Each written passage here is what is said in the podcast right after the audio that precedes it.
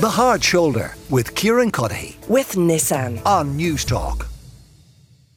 Now, a report came out earlier this year and it revealed that Irish people are the joint fourth highest consumers of cocaine on the planet. Not just in Europe, on the planet, the joint fourth highest consumers of cocaine. And for a long time, it was a drug associated with our cities, maybe with the more salubrious part of our cities, but not anymore. It has uh, permeated right throughout the country. Rory O'Connor is with me. He of Rory Stories fame. Rory, you're very welcome to the show. Um, and thanks a million for joining us. Um, do you see cocaine out and about being used?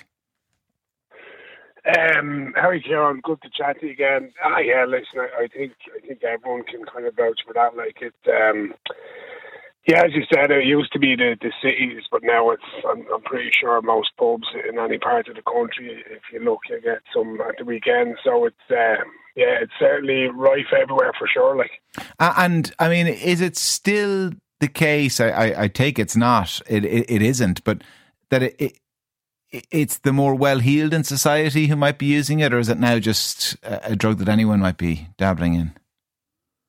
Yeah, well, again, just from experience, like um, going around the place and speaking, I suppose I do work in schools, etc., and even they be talking about even you know that age, kind of young, kind of 16, 17, 18 now will be will be doing it like, and it's I suppose it's it's as they say they accept the drug, you know the way back when the smoking ban started, it was kind of cool to kind of even if you weren't a smoke, you might have a couple of cigarettes with your with your pints or whatever. It seems to be uh, that normalised now, which listen, I'm sure we all know plenty that do it, and there's no.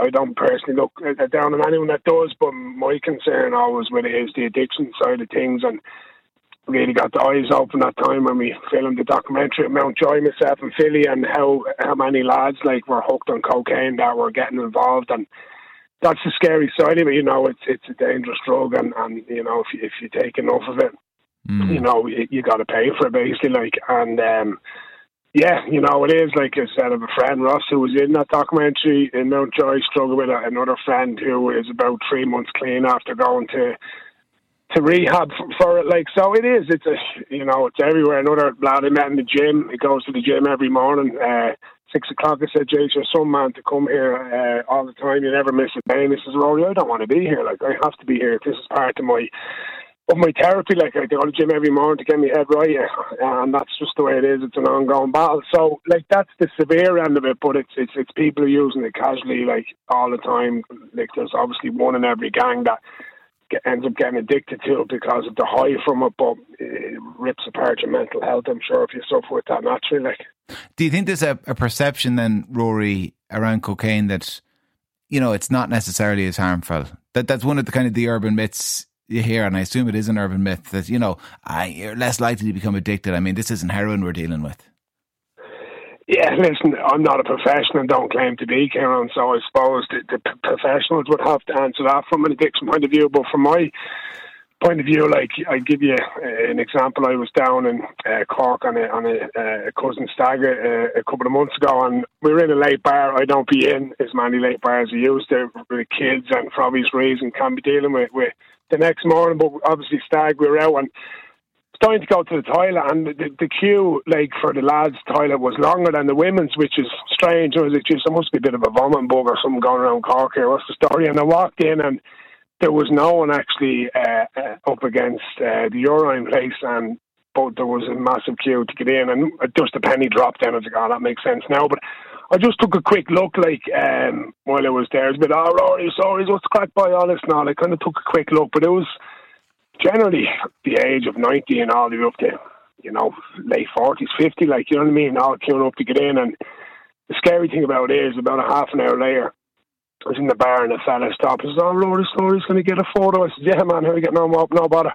And he says, I want to shake your hand. Welcome to Cork. And he went to shake my hand. There was a bag of coke in his hand. Like, and I was like, oh, jeez, man, it's, uh, I, I don't do that stuff. And I said, I says, you need to mind that gear. And I says, uh, did you watch Gaelic in the Joy with the lads? Yeah, it was brilliant. I says, did you not learn that, man? That can be dangerous. And he says, oh, I, I used to be bad, but I have it under control now. And I was like, uh, yeah, says your man giving out a free bag of coke in a late bar to a stranger. Like, so, like, that opened my eyes. And I remember coming home from this type of, Jesus, like, that's, this fella, lovely, lovely fella in his uh, probably mid twenties, looked fit lad, tall lad, strapping fella. You wouldn't in any way, whatever. But it's just, it's just that's the way it is now, and uh, it's just, it's just worrying. Like especially again from addiction point of view, it's like any anything. If you you're happy that you can take or leave anything in life, fair play to you. You all got to go enjoy yourself. But again, it's the it's chasing that high, as you say. People that do your first line of coke, whatever, you're chasing that high then for the night. Like, mm. it can be definitely dangerous, you know. And how uphill is that struggle then? The other side, getting out of that addiction.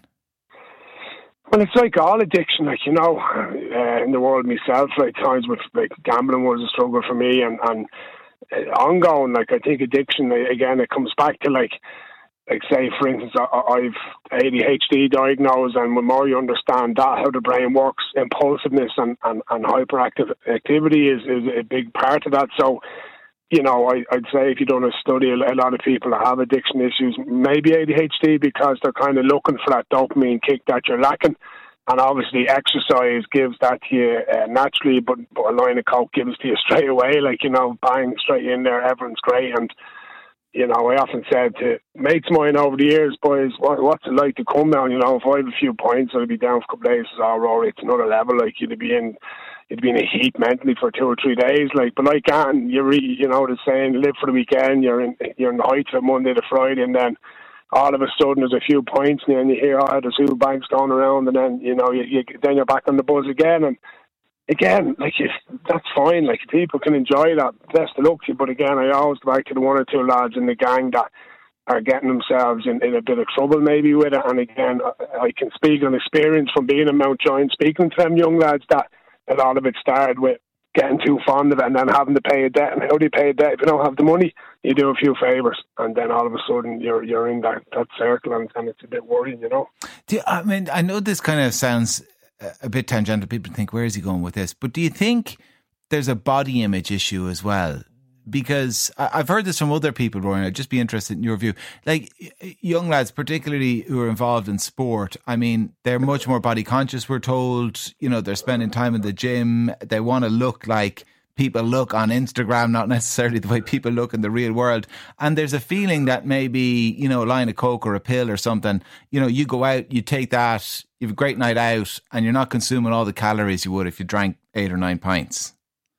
Yeah, Kieran, you know? You, you words out of. I was only chatting to a fella about this at the weekend ago. I used to play football with, and yeah, like when I was playing, it was you know you, you go off your your beer for a couple of weeks, you win a big championship game, you floor your pints of Guinness, you're chipper, you wake up the next morning, legs in the heat, dehydrated, you know, you go back training again, all that stuff. But yeah, it seems to be you're on the money there. That's again what I'm learning and what I'm hearing uh, from various different club people uh, around the country. You, you, you get to people that yeah, it, it is very true that they look at you know the calories involved in alcohol, where you go out and you maybe one or two bottles of light beer, whatever, and then yeah, whatever you do, then a, a few lines whatever, and and then you're grand the next day, and you go back to your gym, and your body looks whopper on Instagram or TikTok the next day, like and again, like what goes up must come down. Like you know, so false high, false highs, from my experience in your head, you have to pay for that. You have to come down and pay for that. You know, where the exercise gives you natural dopamine, and you but you have to work hard for that. Like so, uh, mm.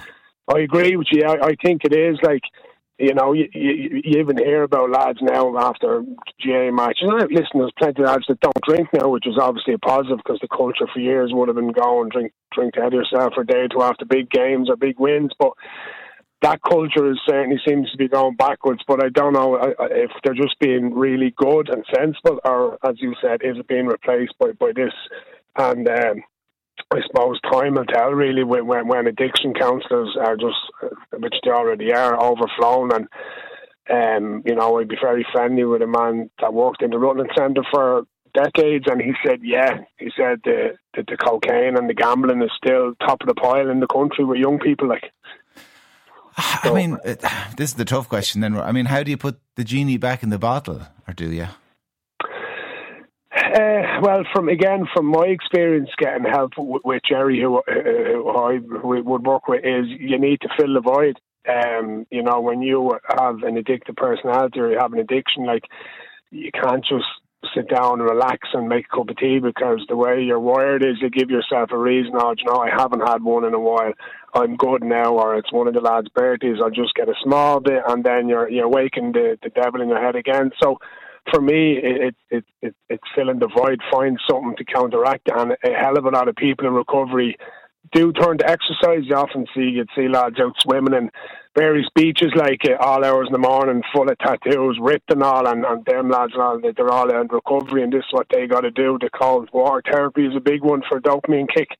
Uh, and and it's just it's like my mate in the gym. It's it's an ongoing battle, and the biggest fear for a lot of people is how can I get through Johnny Stagg or how can I get through Mick and Lorraine's wedding? How can I get through all without that? But it's you know, as my mate said, that that under rehab, it's about today, and then tomorrow it's about today, and the next day it's about today, and you just keep it going. But that's again the other end of addiction. But it's with the young lads that think, nah, it's grand. I only do this the weekend. But then suddenly you get you don't get the same buzz, and then suddenly the money, the money, uh, you know, comes in from a job or from mm. getting a few loans, and um, you know, it's yeah, and and because it's so rampant and popular, like how pure is it? You know, coming from South Africa or South America, wherever, how pure is it when it lands in your pocket in in a pub in Laois or a pub in Galway? How pure is that stuff? Like that came from from wherever, like do you know what I mean? When it's all chopped and loaded, and all different lads are, are in the chain of dealing it. Like what kind of SH1T is uh, is going up your, your nose as well. It's another way of looking at it, I suppose, you know. Yeah. Well, listen, Rory, it's been uh, great talking to you despite the, the context of the conversation. Uh, Rory O'Connor of uh, Rory Stories uh, FM. The Hard Shoulder with Kieran Cuddihy. With Nissan. Weekdays from 4 on Newstalk.